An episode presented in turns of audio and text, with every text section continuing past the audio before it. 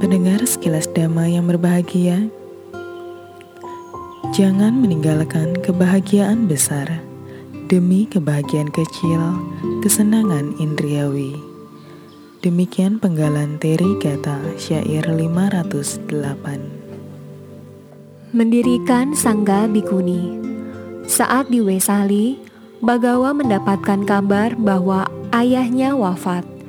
Bagawa pun pulang ke Kapilawatu. Ayahnya meninggal sebagai arahanta. Setelah ayah Bagawa meninggal, ibu tiri Bagawa, Ratu Mahapajapati Gotami, menemuinya. Ia meminta ditabis menjadi bikuni. Namun, Bagawa menolaknya. Tiga kali ia mengajukan hal yang sama. Kehidupan tanpa rumah sangatlah berat untuk perempuan. Setelah Bagawa kembali ke Wesali, ia mencukur rambutnya dan mengenakan jubah kuning. Bersama sejumlah perempuan Sakya, mereka menyusul Bagawa ke Wesali. Tanpa alas kaki, mereka menempuh ratusan kilometer jalan berdebu dan kasar.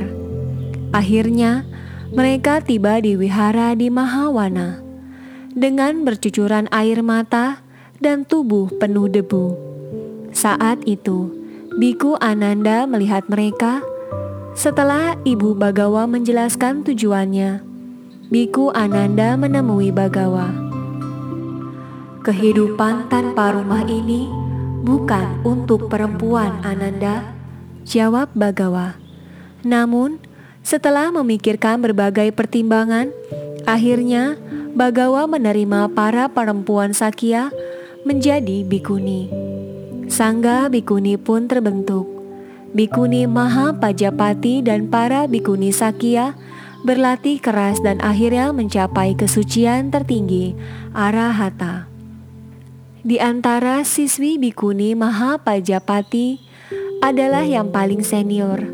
Sebelum wafat, pada umur 120 tahun, ia pamit kepada Bagawa dengan menunjukkan mukzizat Para bikuni pengiringnya juga wafat pada hari yang sama. Bagawa memberinya gelar bikuni yang unggul dalam mula penabisan. Bimba Dewi juga menjadi bikuni di bawah bikuni Mahapajapati. Setelah menjalani dhamma dengan tekun, ia menembusi kesucian arahata. Ia juga memiliki kesaktian yang sangat hebat, sehingga Bagawa menyatakannya sebagai bikuni yang unggul dalam pencapaian kesaktian hebat. Saat berusia 78 tahun, setelah memeragakan berbagai kesaktian, bikuni Bada Kacana meninggal bersama ribuan bikuni arahanta lainnya. Bada Kacana setelah dalam banyak kehidupan mendampingi perjalanan dan perjuangan Bagawa, akhirnya terbebas sempurna. Nantikan sekilas dhamma episode berikutnya yang berjudul Nandaka Penasihat Bikuni. Sekilas dhamma spesial kisah hidup Sang Tata Gata akan hadir selama 100 hari menyambut Hari Waisak 2562 tahun 2021. Sekilas Dhamma dapat didengarkan melalui Spotify dan channel YouTube Cetia Dhamma Dayada dengan kata kunci Sekilas Dhamma.